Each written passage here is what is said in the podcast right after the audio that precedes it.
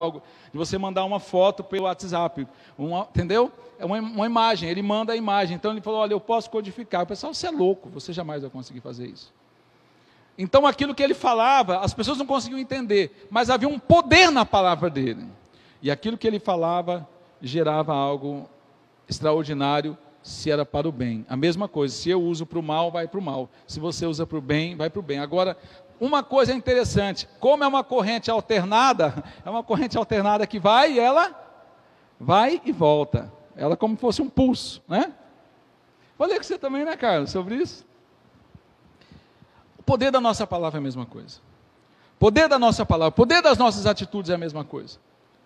Aquilo que a gente fala, volta. Aquilo que a gente faz, a gente tem resultado. Aquilo que a gente planta, nós vamos colher. Mesmo nessa vida, mesmo sendo uma matéria, ele falou: olha, a palavra é uma energia soltada, né? É, é, falei, né? Essa palavra, essa energia, ela vai, ela some, ela some ao infinito. É uma energia que some ao infinito e é muito maravilhosa. Então, eu queria que você pensasse, né? As pessoas estão nos assistindo agora, estou vendo aqui, pelas nossas redes sociais também. Pare agora para pensar o que Deus tem para falar contigo nessa noite. Então, por isso que você tem que falar assim: olha, olha, eu já sou salvo. Deus já tem um plano de salvação na minha vida, eu já estou salvo, eu creio nessa palavra. Né? Você fica assim, ah, irmão, você tem certeza da sua salvação? Ah, irmão, não sei não. Vamos ver até lá no dia do arrebatamento. Irmão, você já está condenado. Né? Olha o poder da palavra. Essa semana eu conversei com o Rony, no discipulado com o Rony. E aí eu falei, Rony, como é que está? Não, fui lá, fiz os exames certinho. Mas eu já profetizei, porque ele falou: meu pai, meu avô morreu com não sei o quê, meu bisavô. E eu já falei, senhor pastor, que eu vou morrer com 100 anos. Quer dizer, o Rony, há alguns, uma década atrás, o médico falou: você vai morrer em 30 dias. O câncer que você tem na cabeça, se nós tirarmos e você sobreviver, você vai ficar cego, ou vai perder metade da memória, você vai esquecer, você vai ficar paralítico, vai afetar suas funções neurais, físicas tirou um tumor do tamanho de uma laranja da cabeça do Rony. E esse tumor foi tirado, ficou apenas um milímetro do tumor. O médico falou, ficou um milímetro, então nós temos que ver todo ano. Depois da cirurgia, ficou perfeito, sem nenhuma sequela, sem nada. O médico falou assim: jamais você vai poder ter um filho, porque a carga de, de radioterapia, quimioterapia que ele tomou foi uma das maiores. E ele falou assim: você vai ficar estéreo, você está esterilizado, porque a, a, a quimio já matou tudo que você tinha de fertilidade. Né? Aí o Rony fez o milagre, Deus fez o milagre, o pai da Antonella, linda Antonella. É assim que as coisas fazem. Deus ele age de forma tremenda. Aí o Rony falou, pastor, eu vou viver com, eu vou morrer com 100 anos, eu vou viver até os 100 anos. Eu falei, Rony, então, cara, então eu tomo posse da sua palavra. Se você falou que vai com 100 anos, então você vai. Então há poder nas nossas palavras, é aquilo que nós falamos e há um retorno daquilo que nós falamos. Então nós temos que tomar muito cuidado. Então, por isso que a gente, a própria Bíblia fala o quê? Que a gente tem que estar sempre pronto para ouvir, tardio para falar, porque há poder nas nossas palavras. Então, quando Deus age dessa forma, começa a tomar posse, né? começa a tomar posse desta palavra. Não, gente, e outra, a palavra de vitória é essa certeza que nós temos. Essa certeza que a partir do momento que você crê. Lembra da fé? O que? A fé é o firme fundamento das coisas que não se vê, mas daquilo que se espera. Você não vê, não tem nenhuma opção, mas você está esperando aquilo. Olha, pela fé eu tenho certeza da minha salvação. Por isso nós cantamos aqui, além do rio azul.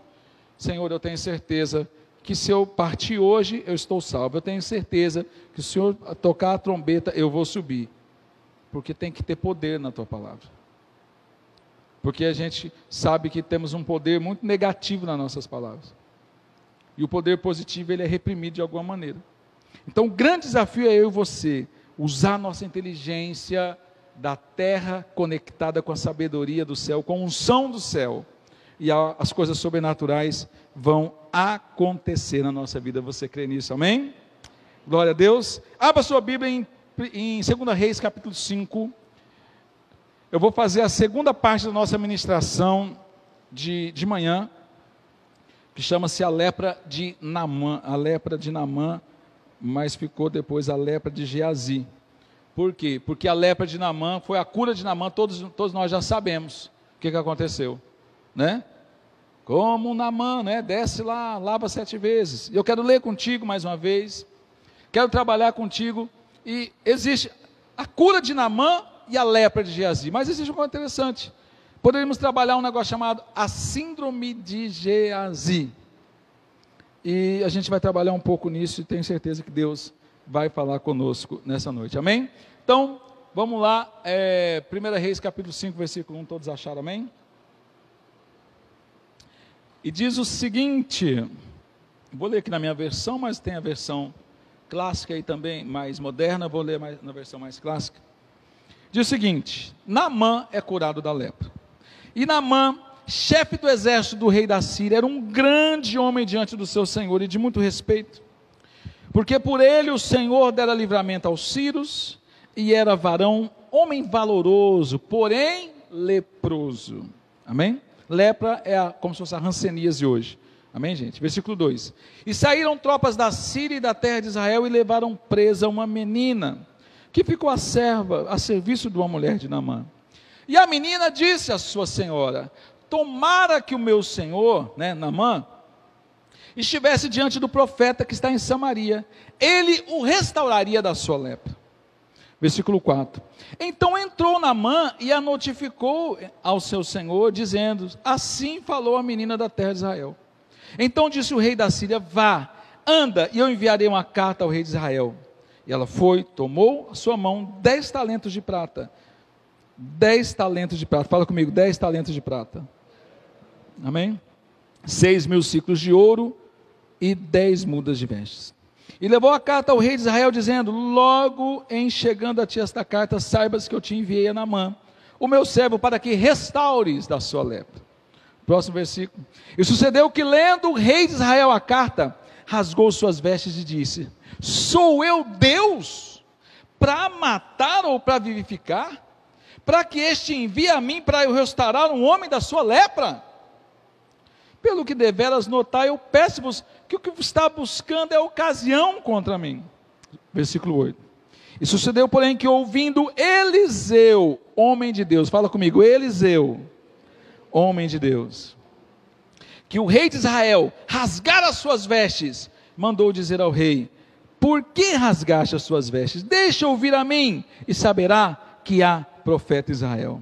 Veio, pois, Naamã com os seus cavalos e com seu carro, preparou a porta da casa de, e parou a porta da casa de Eliseu. Então Eliseu lhe mandou um mensageiro dizendo: Vai.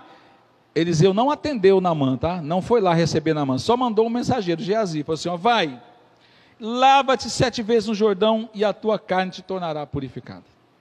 Porém, Naamã muito se indignou e se foi dizendo, né? Eis que dizia comigo: certamente ele sairá por pôr-se em pé para me receber, dizendo que que, que, eu tinha que o que dizia comigo, certamente sairá, vai se pôr em pé, vai invocar o nome do Senhor seu Deus e passará sua mão sobre o lugar e restaurará o leproso. Então, Namã pensou o seguinte: não, o profeta tinha que ter saído, estendido a mão sobre mim, invocando o Deus deles, passar a mão na minha enfermidade e tirar. Não. Samuel nem saiu, falou, não, mandou o secretário dele, falou, não, vai lá, fala para ele se lavar sete vezes no Rio Jordão, tá bom? E aí ele se indignou. Falou assim: olha, não são porventura Zabana e Farpar, rios de Damasco, melhores do que todas as águas de Israel? Não me poderiam lavar neles e eu ficar purificado? E voltou-se e foi com indignação. Ficou bravo. É a mesma coisa aqui, né?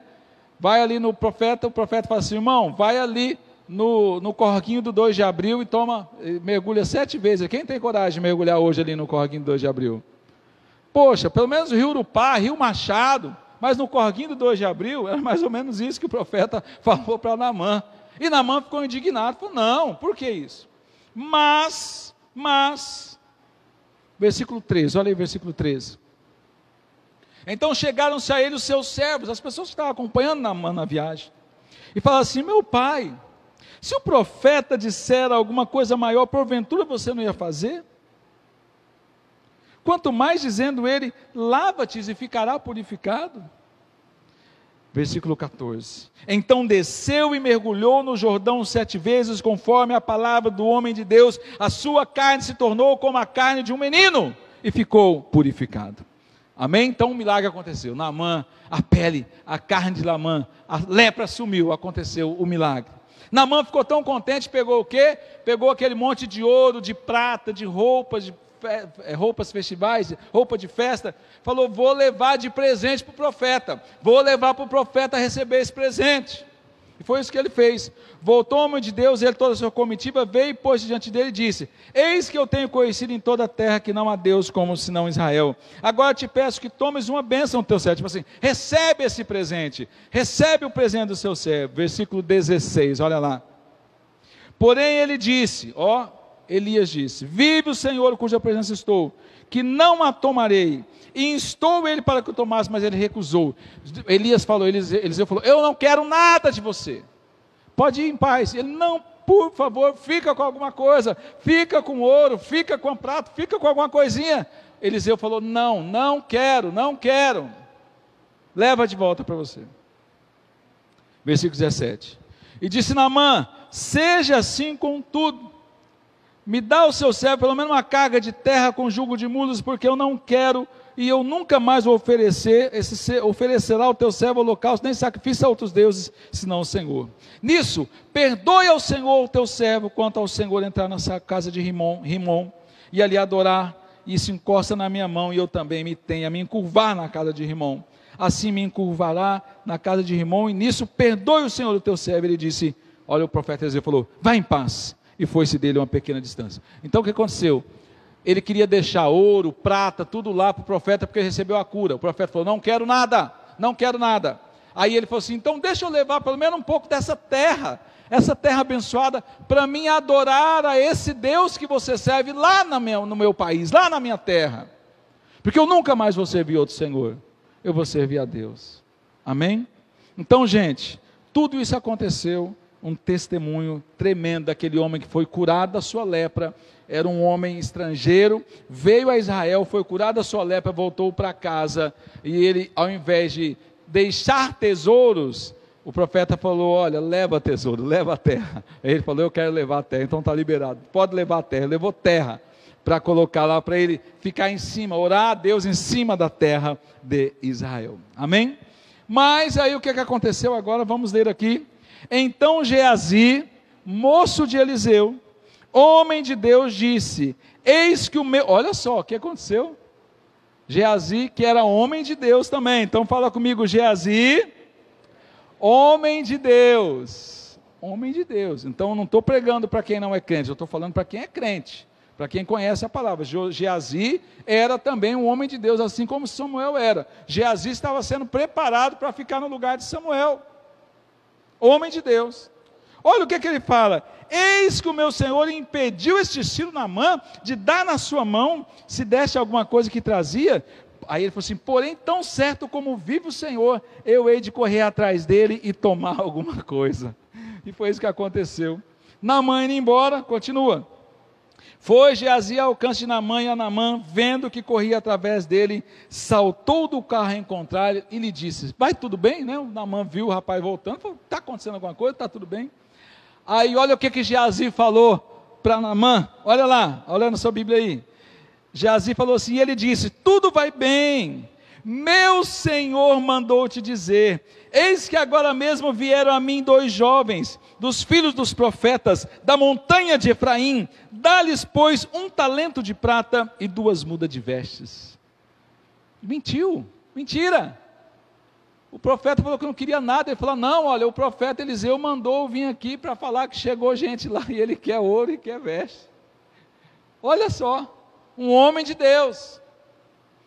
Disse Naamã, versículo 25, 23 ser servido, toma dois talentos, não leva um não, leva dois. E insistiu com ele, amarrou os talentos de prata em dois sacos com duas mudas de vestes, colocou sobre os seus moços, e os quais levou diante dele, ainda levou lá na casa. E chegando ele à altura, tomou nas suas mãos, depositou na casa, despediu aqueles homens, e os homens foram embora. Versículo 25, quem está comigo aí, diga amém. Já imaginou aí, né? Então ele entrou e pôs diante do seu senhor. Quem era o senhor? O profeta Eliseu.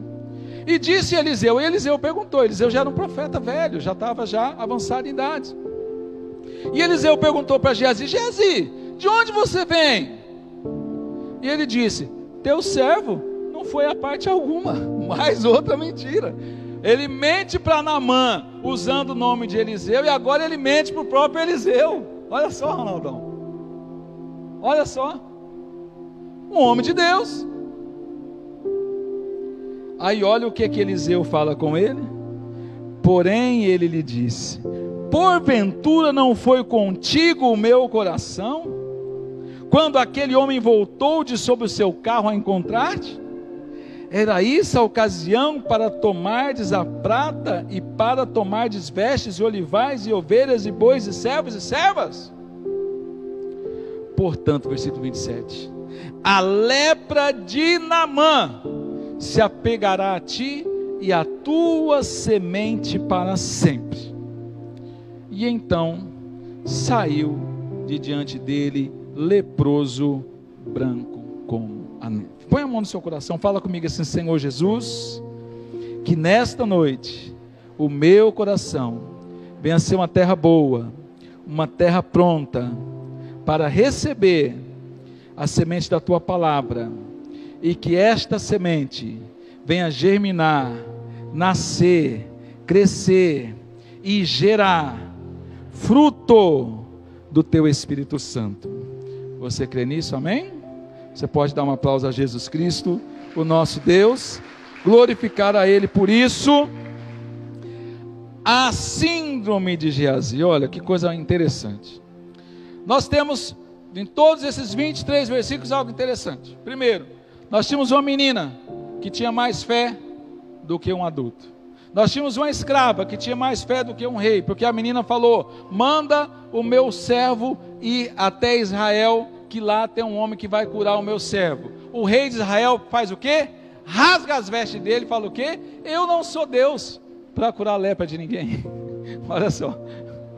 Uma menina tinha mais fé do que um adulto, do que um rei. Sabe por quê, gente? Porque muitas vezes existe algo interessante. Por isso Namã pega e fala assim: olha, eu preciso sair, eu preciso ir atrás. Namã ouve, ouve a promessa, falou: tem um homem que vai me curar. Namã vai atrás. Porque se você quer milagres, você quer uma resposta, você vai ter que ir atrás, não tem como ficar parado. Agora, a escrava cheia de fé, um rei sem uma fé, e muitas vezes, gente, uma escrava não tem conhecimento nenhum, um rei tem muito conhecimento. O problema é você ter conhecimento humano, porque só o conhecimento humano não vai trazer realmente a experiência do conhecimento divino o importante, eu creio que o conhecimento divino e humano tem que andar, tem que haver um equilíbrio sim, não tenho dúvida. Mas se for pôr na balança, o conhecimento divino é mais importante que o humano, porque o conhecimento humano vai levar a pessoa para o inferno, o conhecimento divino leva a pessoa para o céu. Eu estou com, com um vídeo no meu YouTube, na minha página, está chegando a um milhão de visualizações. É uma senhorinha de 20, de 104 anos dando testemunho. Como que ela aceitou Jesus, como que ela aprendeu a ler e escrever, como que ela leu a Bíblia, como que ela decidiu por Cristo. Não sabia nada, mas ela tomou uma decisão. Ela preferiu o conhecimento divino e não humano. E o conhecimento divino que essa mulher teve fez dela uma grande mulher de Deus. Olha que interessante. Conhecimento humano é importante, mas sem o divino não adianta nada. Aquela escrava tinha o conhecimento divino e não tinha humano. Não adianta. Muitas vezes o conhecimento humano não vai trazer realmente a experiência no conhecimento divino. Esse, esse texto trata sobre isso. Primeiro, por que Eliseu não recebeu Naamã? Porque na verdade, gente, de qualquer forma, Eliseu era um homem estrangeiro. E os judeus, em seu costume geral, não recebiam estrangeiros em suas casas. Lembra que, que o profeta, que, que o, o, o centurião falou para Jesus? Falou, Senhor, eu não sou digno que entres em minha casa. Mas não era só por isso, é porque os judeus não entravam na casa de um gentil. Depois que Paulo veio e quebrou esse paradigma aí, pregando o evangelho a todos. Mas até a época de Jesus, até o véu ser rasgado, até o período da graça ser instalado, a, a, a, linhagem judaica era essa, a regra era essa: um judeu não pode receber nenhum estrangeiro em sua casa. Por isso Eliseu falou: Não, não vou. Só mandou o servo dele lá. Quem é o servo? Geazi. Por que, que Namã se recusa a mergulhar no Rio Jordão? Sabe por que, que Namã se recusou no começo a mergulhar no Rio Jordão? Porque muitas vezes a gente pensa que para a gente receber algo de Deus, a gente tem que fazer o máximo. E o máximo que Deus quer para nós, muitas vezes, a gente não consegue, porque oficialmente a gente não consegue fazer nem o mínimo. E a gente coloca no nosso coração que a gente tem que fazer o máximo. Esse máximo para chegar, para provar, não, eu fiz porque. Eu... Não, não tem como isso acontecer. É o mínimo. Sempre Deus pediu o mínimo, gente, de mim e de você. A palavra que o próprio Jesus falou: sede fiel no pouco, e eu te colocarei sobre o muito. Jesus falou: seja fiel no pouco. Jesus nunca falou: seja fiel no muito. Seja fiel no pouco, e sobre o muito eu vou te colocar. A gente, a gente faz a nossa parte, sendo fiel naquilo que é pouco, e Deus faz a parte dele nos colocando sobre o muito. Ele nos coloca sobre o muito. Essa é a diferença. O mínimo que ele queria fazer se falasse, sobe a montanha sete vezes de joelho, ele ia fazer, nossa, não, mergulha sete vezes, mas só isso ainda num rio sujo. Só isso. Muitas vezes Deus quer apenas o mínimo de nós. O milagre que Deus quer fazer em nós é o mínimo, e o problema é que nem o mínimo nós estamos fazendo. Então, desafio para mim e para você: faça o mínimo, e a coisa vai acontecer na sua vida. Seja fiel no pouco. Deus vai fazer sobre muito. Essa frase de Naamã também nos mostra isso. Por isso que lá em Lamentações fala uma coisa interessante. Olha que coisa interessante que trabalha também lá em Lamentações, capítulo 4, versículo 16. Começa um novo projeto. A síndrome de Geazi. Não subestime o seu líder, não subestime aquele que está autoridade sobre você.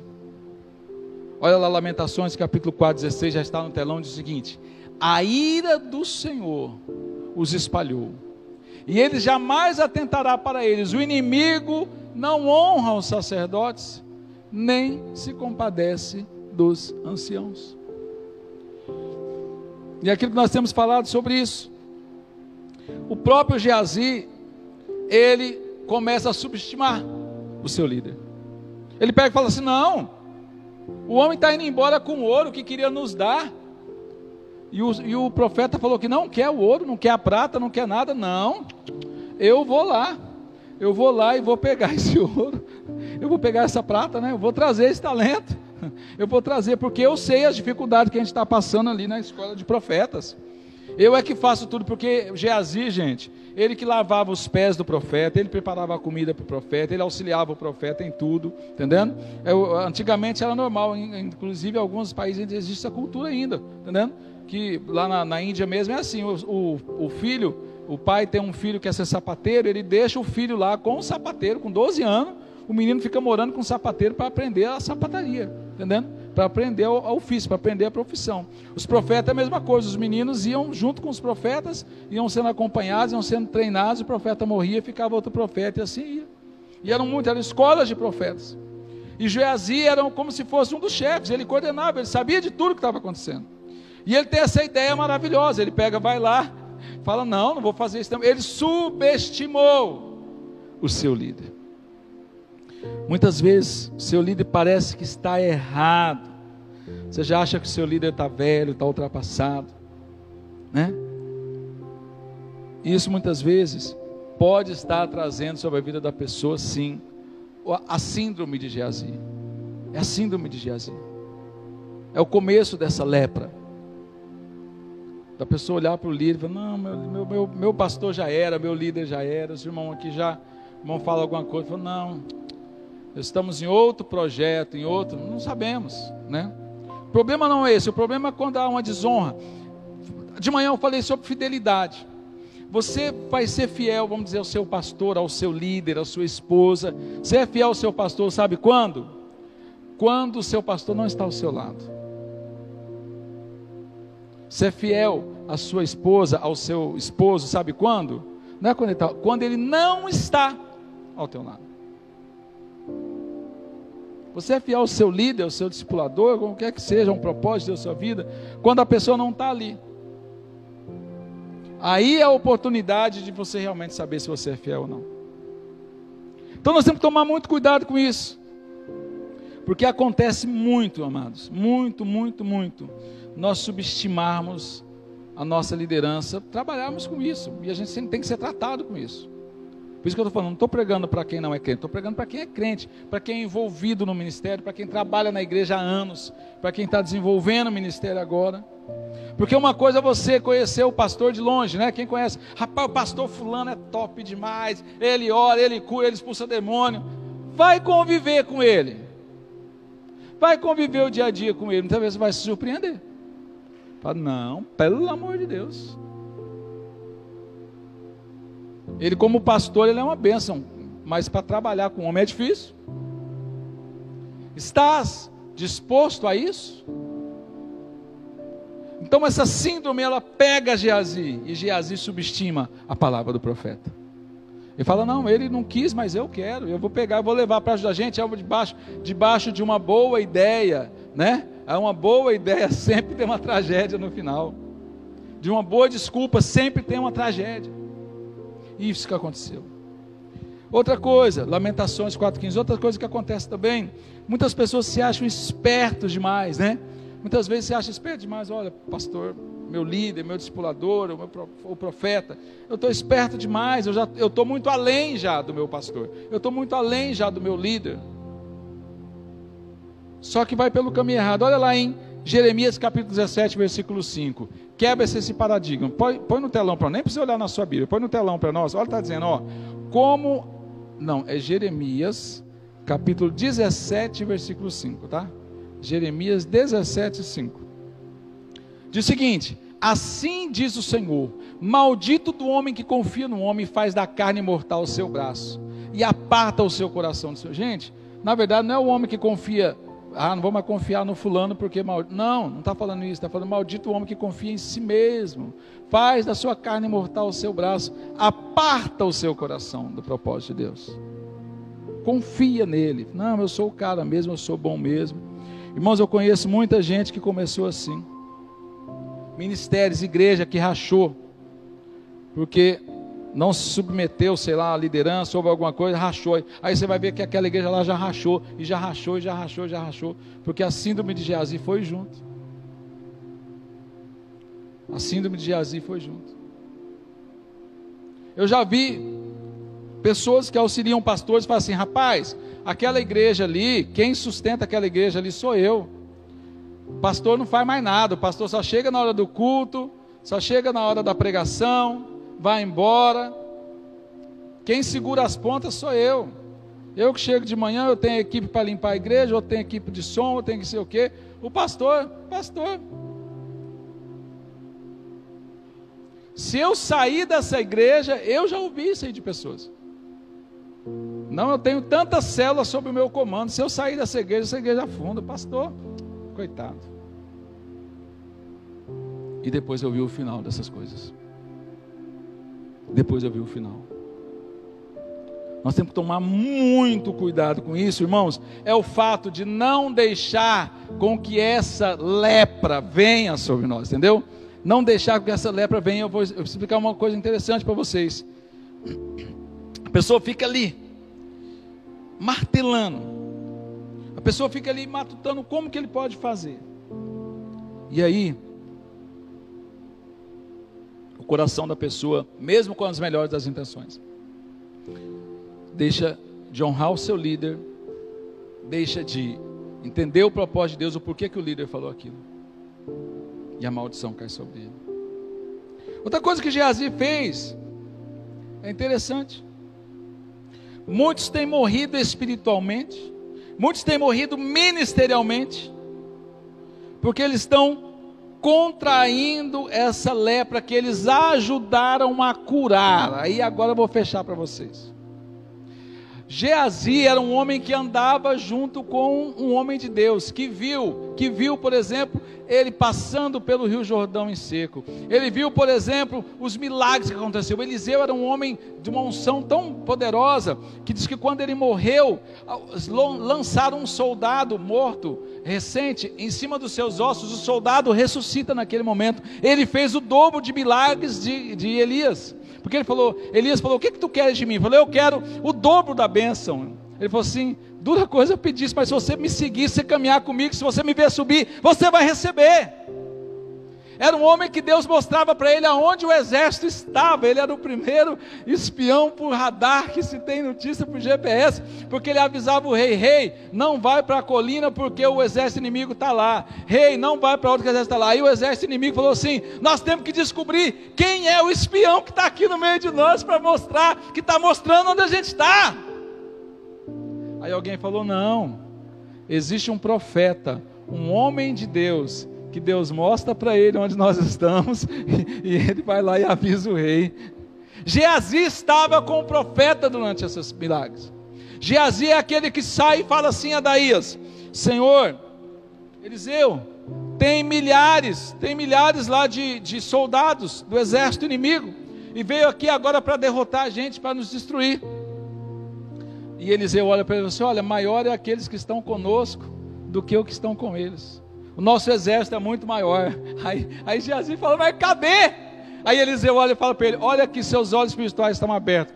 Quando Geazi olha, ele vê um exército celestial, não de milhares, mas de milhões. Era um homem que sabia não só o Deus que ele servia, mas sabia também quem era, a qual era o seu Senhor naquele momento. Mas ele prefere o quê? Ele prefere mentir. Ele prefere os tesouros. Ele prefere achar que ele está no controle. Ele viu Naamã sendo curado da lepra. E ele recebe a lepra da qual ele mesmo ajudou a curar. Por isso que tem muita gente que ajudou pessoas em vários problemas na igreja, em seu ministério. E depois eles afundaram nessa mesma coisa ajudaram pessoas em vícios, em curas, em libertação, e hoje eles estão com a doença, as pessoas curaram, ajudaram as pessoas a serem curadas, e hoje eles estão doentes. Ajudaram as pessoas a serem libertas, e hoje eles estão possessos. Ajudaram as pessoas a serem restauradas e, e, e livres, e hoje eles estão acorrentados.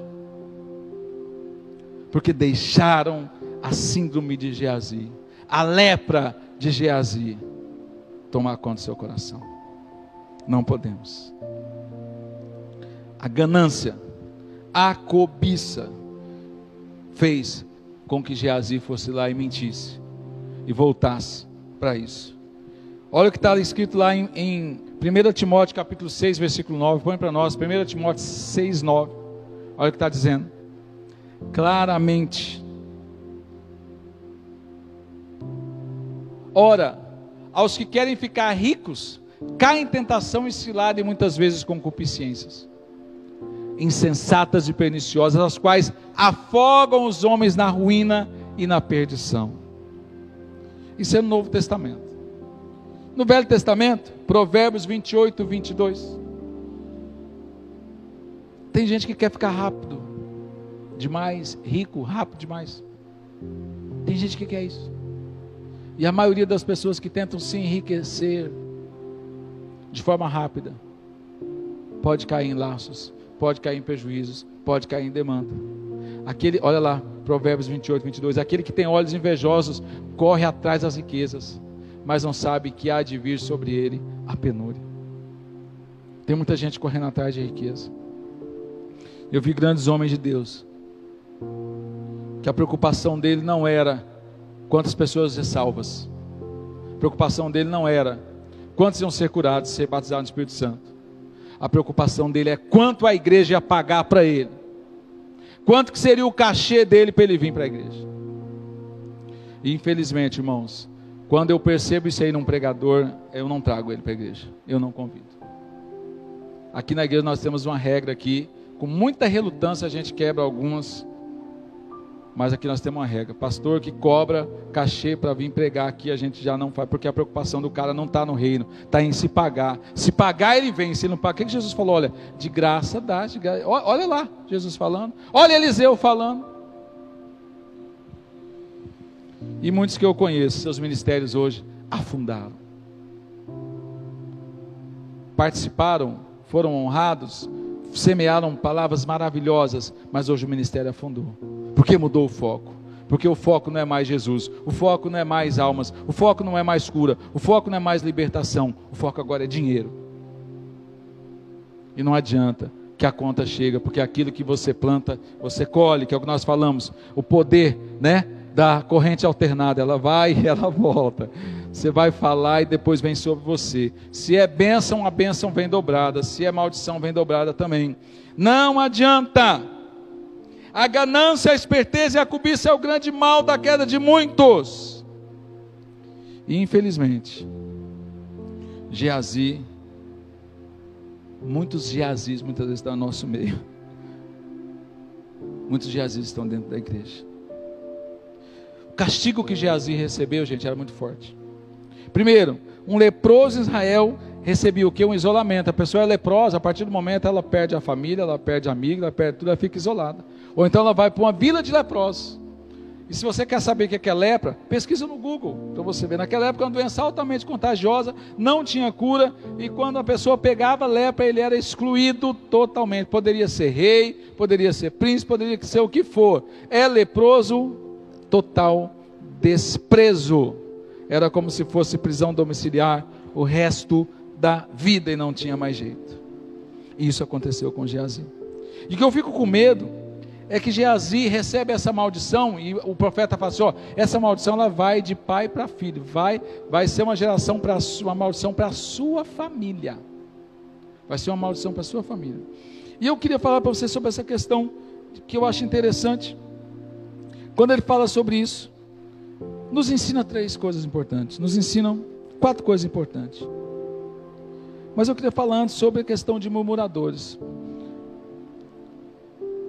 Existem muitas pessoas que eles murmuram os seus líderes, murmuram da liderança, murmuram da igreja, murmuram do pastor, murmuram da pregação, murmuram do louvor, murmura tudo. E ele vai falando, e aí ele vai criando uma maldição de murmuração. Tem gente que ele nunca sai da igreja, ele nunca deixa de ser crente, mas ele nunca é curado. Ele continua doente. Os filhos, ele é, o, vô, o, o vô dele era murmurador, falava mal de pastor e de líder.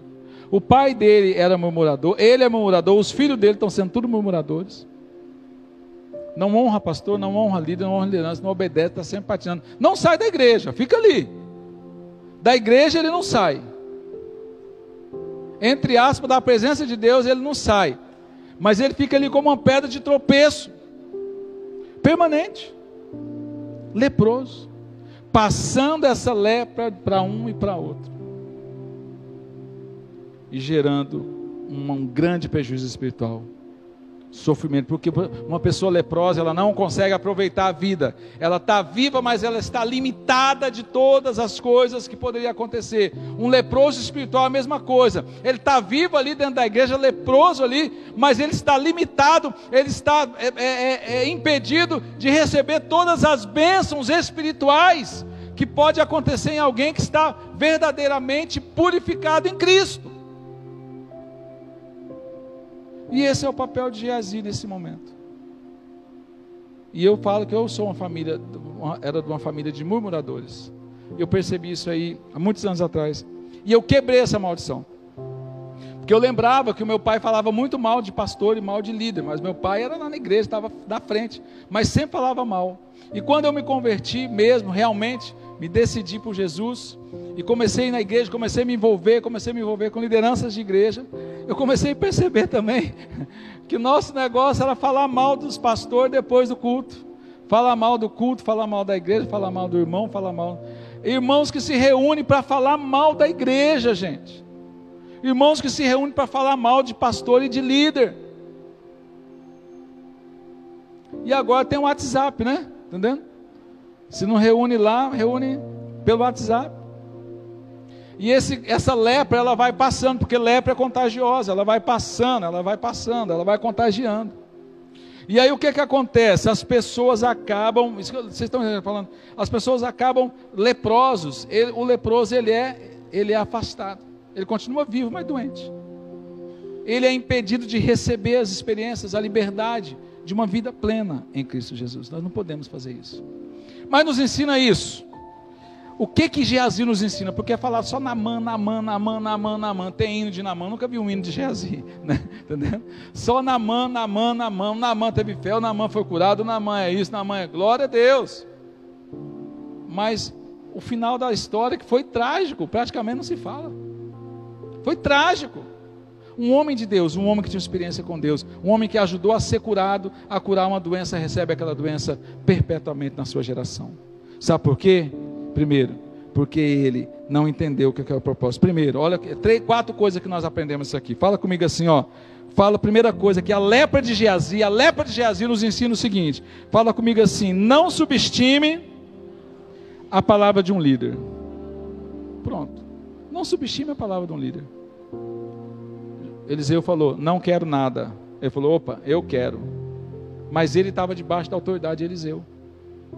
Segunda coisa, não queira enriquecer depressa. Fala comigo, não queira enriquecer depressa. Todo mundo que quer enriquecer depressa cai em laço, cai em armadilhas, e se você quer enriquecer de pé, se tem alguma coisa errada, ou você quer provar para alguém, né? Ou você quer ser, ser orgulhoso. Toda vez, qualquer pessoa quando fala assim, não, eu vou falando, eu vou provar para o fulano. Já acabou, já acabou aí mesmo. Só o fato de você sair da empresa e falar assim, não, eu vou provar para o fulano que eu estou certo. Você sair da igreja, abrir uma igreja. Não, eu já vi esses casos.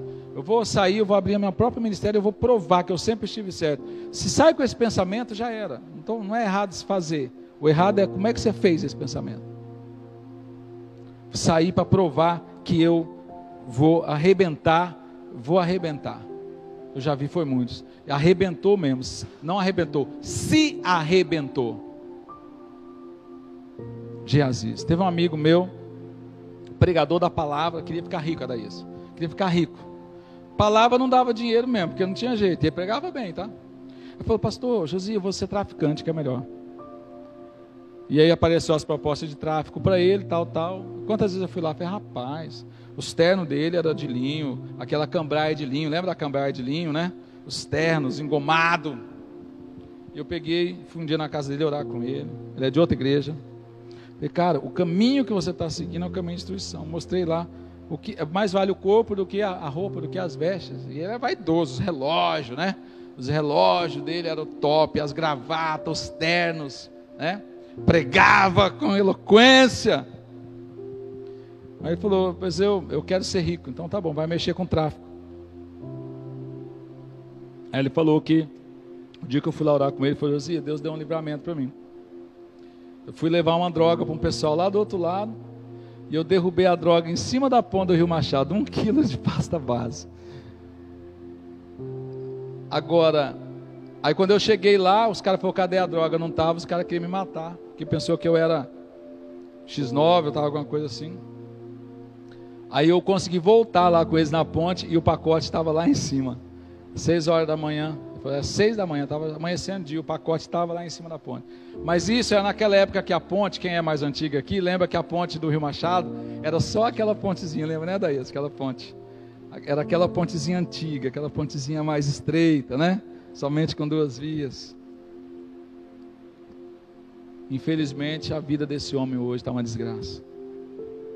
Porque quis enriquecer. O negócio dele era ser rico. Não entendeu o propósito da palavra de Deus sobre a vida dele. A ganância, a esperteza e a cobiça é o grande mal de muitas pessoas. Então, não queira enriquecer depressa. Terceiro, não minta em causa própria ou usando o nome de terceiros. Não minta em causa própria. Geazi foi lá e mentiu. Mentiu, falou: Eu quero. O, o meu chefe mandou pegar aqui. Mentira. Depois ele pega e mente para o próprio chefe: Chefe, onde você estava? Ele: Não, não saí, não. Eu não saí. Gente, olha como, como o pecado cega uma pessoa. Ele sabia quem era Eliseu, para Eliseu não tinha como mentir, um homem de Deus, um homem que Deus falava com ele. Aí Eliseu fala assim: Eu estava contigo, eu estava no, com teu coração, eu estava com o coração do homem que te recebe e te dá o, as pratas, e te dá as roupas festivais, e te dá o azeite, os vinhedos, servos e servas. Eu estava lá. Gente, de pastor é um negócio complicado. Eu falo que chama-se a unção do pastor presidente. Né? Eu conheço várias histórias, várias histórias. O pastor presidente está ali, é o pastor, gente, é o nosso líder. Ele tem há uma unção, não adianta. Se ele pecar, não estou falando de pecado, de abominação, isso aí também vai se acertar, não, não fica impune. Eu estou falando que o pastor, presidente tem unção. Quantas vezes eu cheguei em lugares, em momentos que a pessoa fala assim, poxa, eu precisava falar com o pastor. Chegava naquela casa, naquele momento que o pastor precisava chegar. Eu me lembro de um pastor, uma vez que ia embora. A igreja dele tinha 900 membros. E ele chegou e falou para o pastor presidente dele, falou, não, eu estou indo embora. Eu quero ir embora para outra cidade. Eu vou pegar uma igrejinha pequenininha lá, com menos de 100 membros. E o pastor presidente, com a unção da presidência, né, que eu falo assim, olha para ele e fala assim, meu irmão, não tem lógica o que você está falando para mim. Você pegou uma igreja com 40 pessoas, hoje é mais de 900 e você quer abandonar, os irmãos amam você, amam o seu ministério.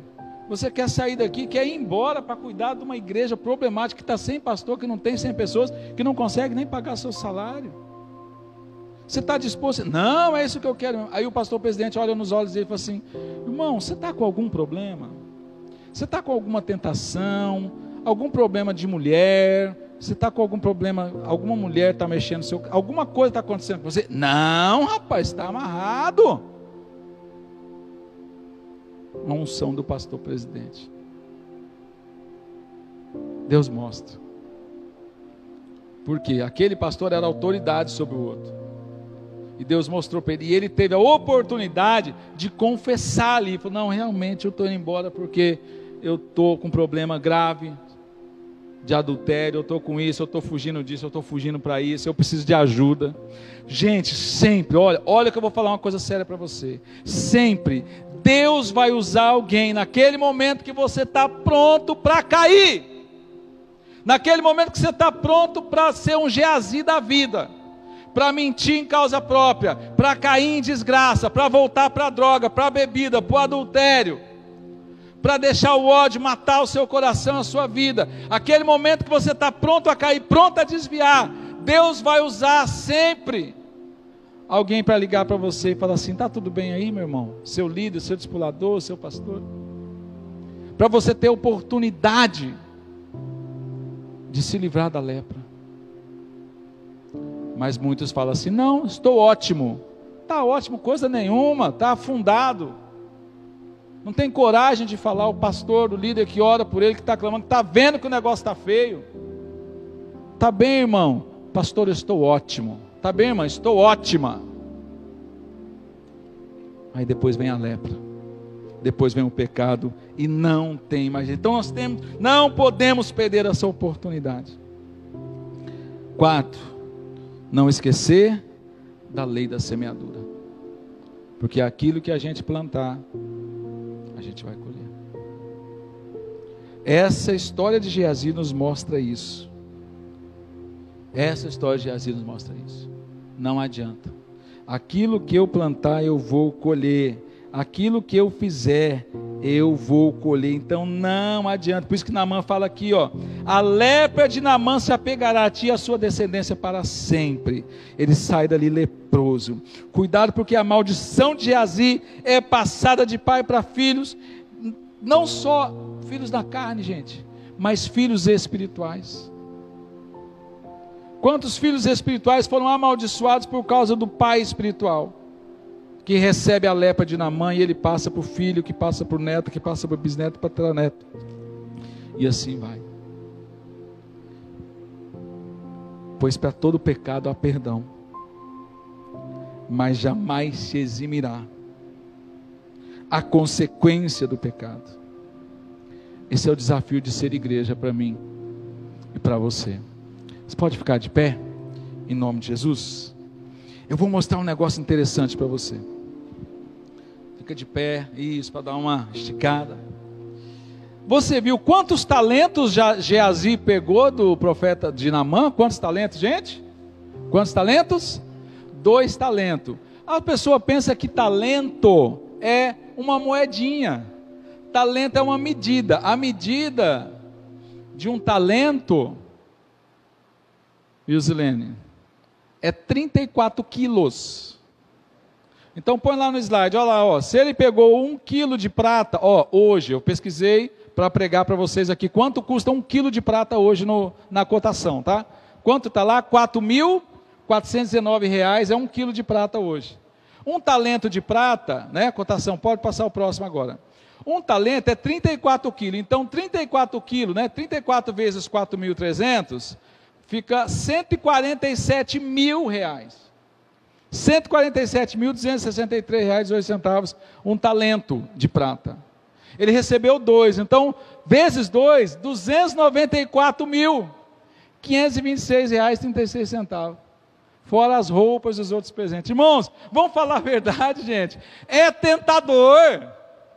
É tentador. E sabe quantos talentos o, o Namã tinha levado? Ele tinha levado 34 talentos. Ele tinha levado 34 talentos. O, o, o, o, o Geazi pediu apenas um talento. E o Namã deu dois talentos para ele. Mas para Deus não tinha valor nenhum isso aí.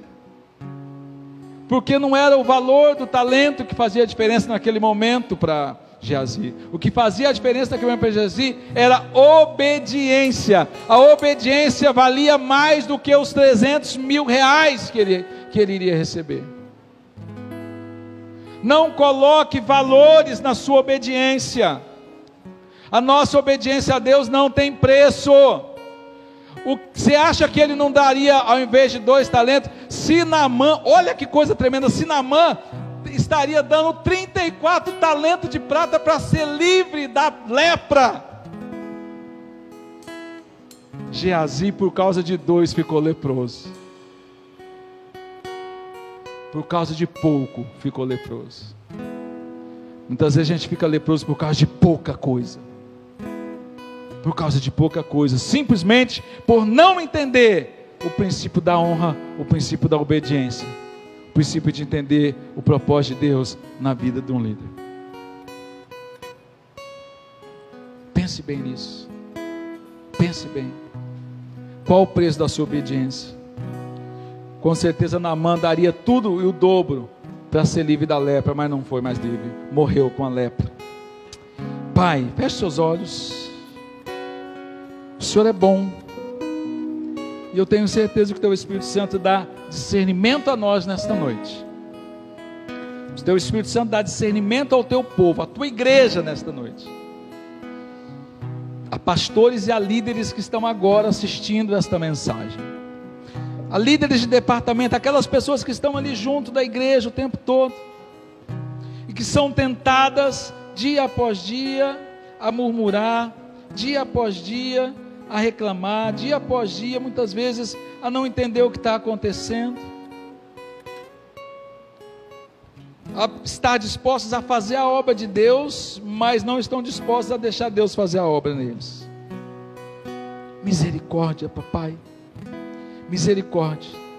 Tenho certeza que uma unção de cura será derramada nas nossas vidas.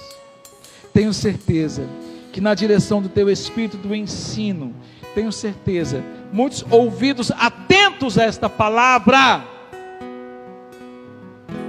repreenderão e cancelarão essa lepra, cancelarão essa síndrome de Geazi, que tenta sobre todas as igrejas, sobre todos os povos, sobre todas as nações. E a obediência vale mais do que mil talentos de prata, de ouro, vestes festivais. O que nós queremos é isso sobre nós e sobre o teu povo. Vem sobre a tua igreja. Senhor Jesus. Senhor Jesus. Senhor Jesus. Reverbera essa palavra no coração do teu povo e da tua igreja com atitudes, com unção, com graça, com fidelidade, com obediência. Profetizamos para a glória do Senhor Jesus. Vamos louvar o nosso Deus, louvar o nosso Senhor nesta noite. Prepara o nosso coração para a Santa Ceia, amém?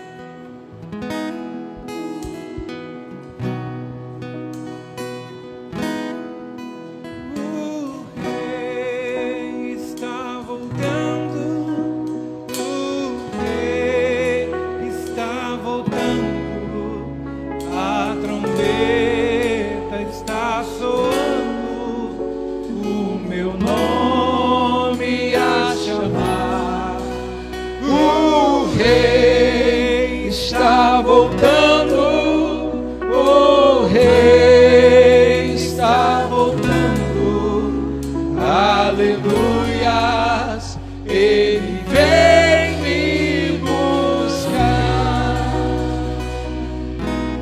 O mercado está vazio, seu trabalho já parou.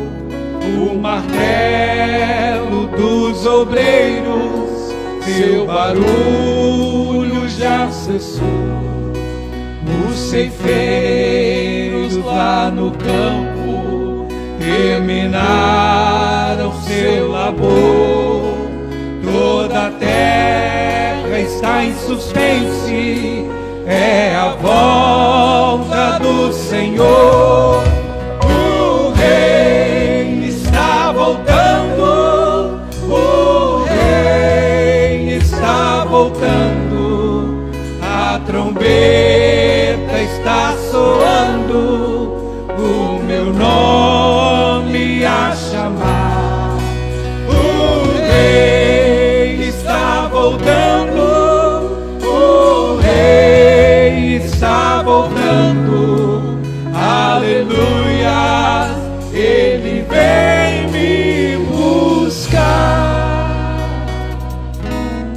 Na noite que o Senhor Jesus foi traído, ele pegou o pão e disse: Tomai e comei, esse é o meu corpo que é dado por favor de vós. Irmão Ronaldo Abranches, vem para cá. Jesus, nós já vamos já. Na hora do partir o pão, Jesus fala assim: Olha, aquele que não comer da minha carne, não beber do meu sangue, não é digno de mim. Ele falava assim: Olha, somos igreja, somos corpo. Jesus parte o pão e fala assim: Olha, vai chegar o um momento, essa é a última Santa Ceia que eu participo com vocês, a última Páscoa. A próxima vai ser lá. A próxima nós vamos estar juntos. Por isso nós cantamos agora o Rei está voltando. Um leproso, ele vai estar sempre doente. E ele não vai ter acesso às festas. Ele não pode ir o que ele contamina. Não podemos deixar a lepra no meio do povo. Mas nós podemos ser curados desta lepra. Lembra do poder da palavra? Eu sou salvo. Lembra do poder da palavra? Eu sou santo. Lembra do poder da palavra? Eu estou esperando o soar da trombeta. Eu estou esperando esse grande momento. Você confessa com a sua boca, com a sua palavra. Há poder em suas palavras. Use a sua boca para profetizar bênção. Deus fará o um milagre completo na sua vida. Os irmãos vão estar servindo agora o pão e você Segura aí para a gente fazer. Pastor, quem pode participar? Só quem é da IMUB? Não. A, a, a ceia de Jesus. Mas quem não pode? Você que é amaziado, né? Não é casado é amaziado, não é batizado nas águas, não está em comunhão com Deus. Se estava, conserta, se é esse momento de conserto, conserta seu coração com Deus. Porque a Bíblia fala que aquele que come e bebe do corpo e do sangue de Cristo, sem discernimento, come e bebe para sua própria condenação. Nós não queremos você condenado, nós queremos você vivificado a cada dia pelo poder do nome de Jesus. Amém? Então os irmãos e as irmãs vão estar servindo agora em nome de Jesus. Aí segura o seu pão aí, tá? Passam ruas e quarteirões, aviões sem seus pilotos voam pra destruição. A cidade está deserta, sua agitação parou. Sai a última notícia, é a Cristo já voltou.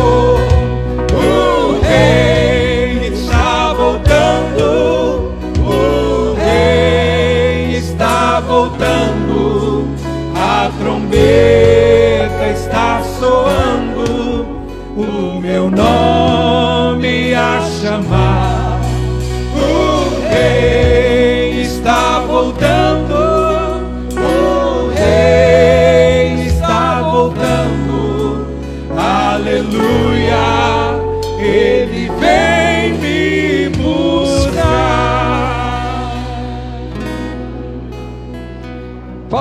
Maranata. Ora vem, Senhor Jesus. Está com esse pedacinho de pão agora aí. Eu quero também dar o tempo, você que está na sua casa, mandar um abraço para os nossos irmãos de Fortaleza, os nossos irmãos de Portugal, é, estão também conosco. Os nossos irmãos de Nova Zelândia, aleluias. Mato Grosso, né? E alguns aí já com a sua santa ceia aí na sua casa, preparado, né? Para esse momento tão especial, esse momento tão especial que nós estamos aguardando a volta de Jesus. Quem crê que Jesus vai voltar e diga amém. Quem está esperando a trombeta soar, diga glória a Deus. Aleluias. Vamos comer então para a glória do Senhor Jesus. Vamos comer, aleluias.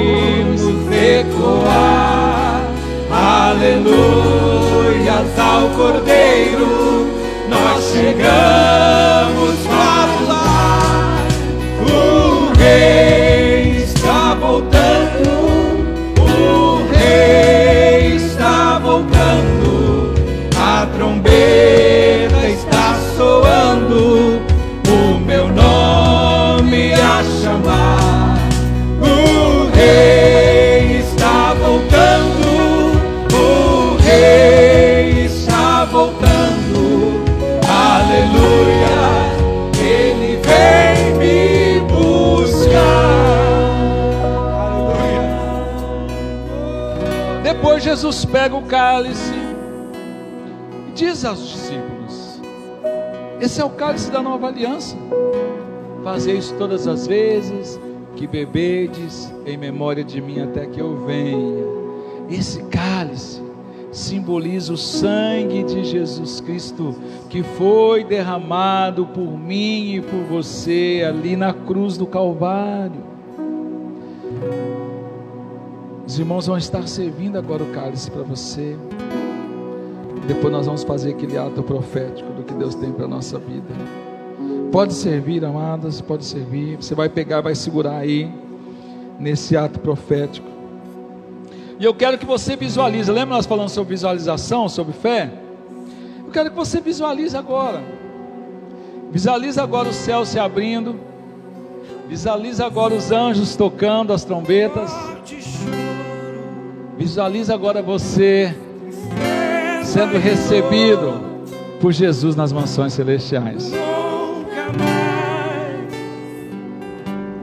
Nunca mais morte e choro, tristeza e dor.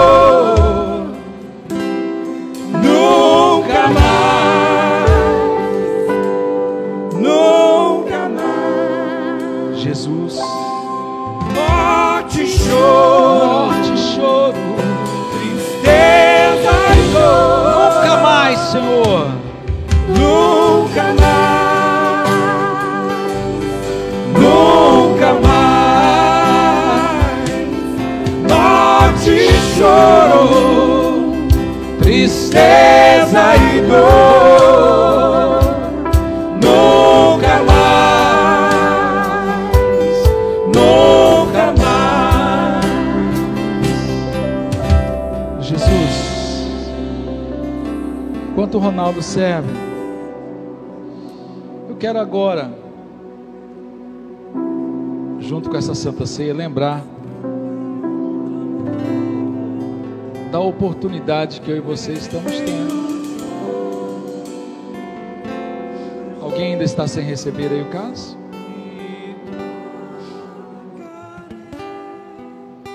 Hoje de manhã fiquei sabendo que o pastor Antônio Coelho perdeu ontem, né? Ontem, ontem, um cunhado dele com Covid.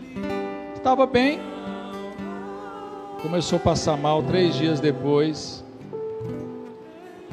Partiu, não, não resistiu. Não tinha doença pré-existente, não era do quadro de risco de, de alguma doença, né? Tinha já uma idade já na terceira idade. Mas Jesus voltou para esse homem. Nós não sabemos se a gente vai estar aqui até o, até o final do ano.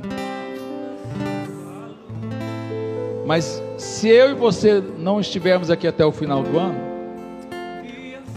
nós não podemos deixar de crer que nós vamos estar no lugar onde que não vai haver mais choro, não vai haver mais tristeza, não vai haver mais dor. É essa a fé que nós temos que profetizar. Essa é a fé que eu e você temos profetizar. Jesus, obrigado pela salvação que o Senhor me deu. Você crê nessa palavra, amém? Você pode falar agora, Jesus, obrigado pela salvação que o Senhor me deu. Você já está tomando posse dessa salvação, confirmando, reconfirmando essa salvação, reconfirmando que você vai subir no arrebatamento, reconfirmando que ao soar da trombeta, mesmo se estivermos mortos, nós subiremos aos céus e nos encontraremos com Cristo.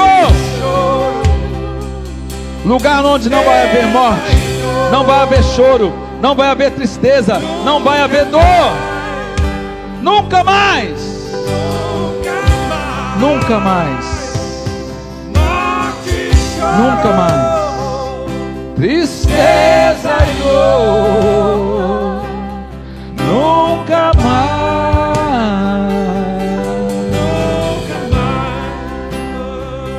Fala comigo, Maranata. Ora vem, Senhor Jesus. Como é que nós dizemos? Vamos lá? Até o mês que vem? Vamos lá? Até o mês que vem, quem sabe na Nova Jerusalém. Vamos tomar para a glória do Senhor Jesus.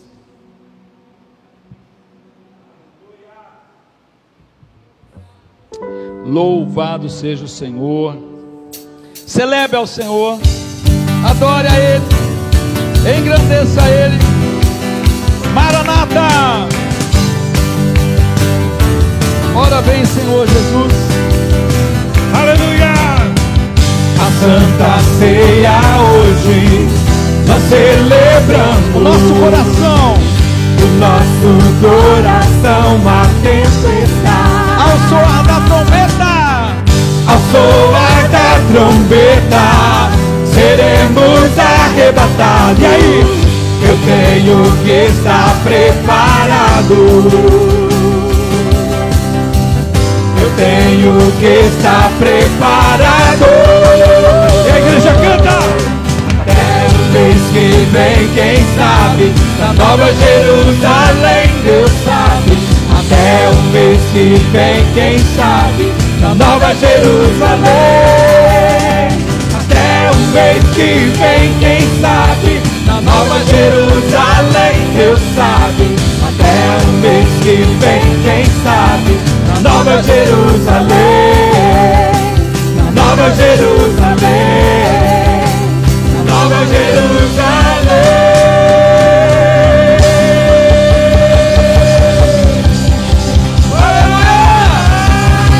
Glória a Deus! Aleluia! Vamos dizer todos juntos. Até o mês que vem. pode aplaudir a Jesus. Jesus, te louvamos, te agradecemos, te bendizemos nessa noite. Leva agora cada um em paz para sua casa, para o seu lar. Uma palavra de cura nesta noite, um milagre nesta noite sobre cada um. Deus, que o teu Espírito Santo ministre sobre cada um que venha remoer, reverberar ruminar tudo que foi ministrado ao nosso coração nesta noite na direção do teu Espírito. Guarda do ladrão, do salteador, do homem violento, guarda o teu povo, Pai, dando uma semana de paz, de saúde, de prosperidade, com teu cuidado, profetizamos em nome de Jesus. Que a graça do Senhor Jesus Cristo, o amor de Deus e as consolações do doce Espírito Santo seja com cada um de vós. Você recebe, amém?